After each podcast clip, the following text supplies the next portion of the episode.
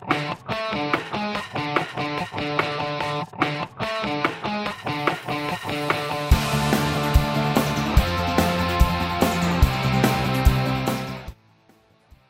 morning and welcome to Mondays with Mike. You know, one of the symbols that we use in our master graduate leadership program is the samurai warrior. When the samurai warrior went into battle, he only wore armor on the front. He never wore armor on the back. His commitment was to always move forward, focus on his very specific outcome. The Samurai Warrior had a code of ethics, which was referred to as his Bushido.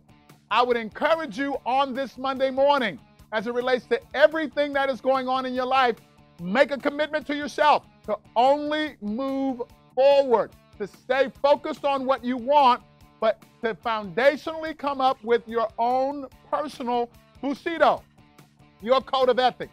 I would say that many of the Bushidos that I have assisted people in creating are all about their personal value system, integrity, enthusiasm, passion, conviction, focusing on the things that they want and creating the energy from the foundation up as it relates to how they will move forward toward those outcomes.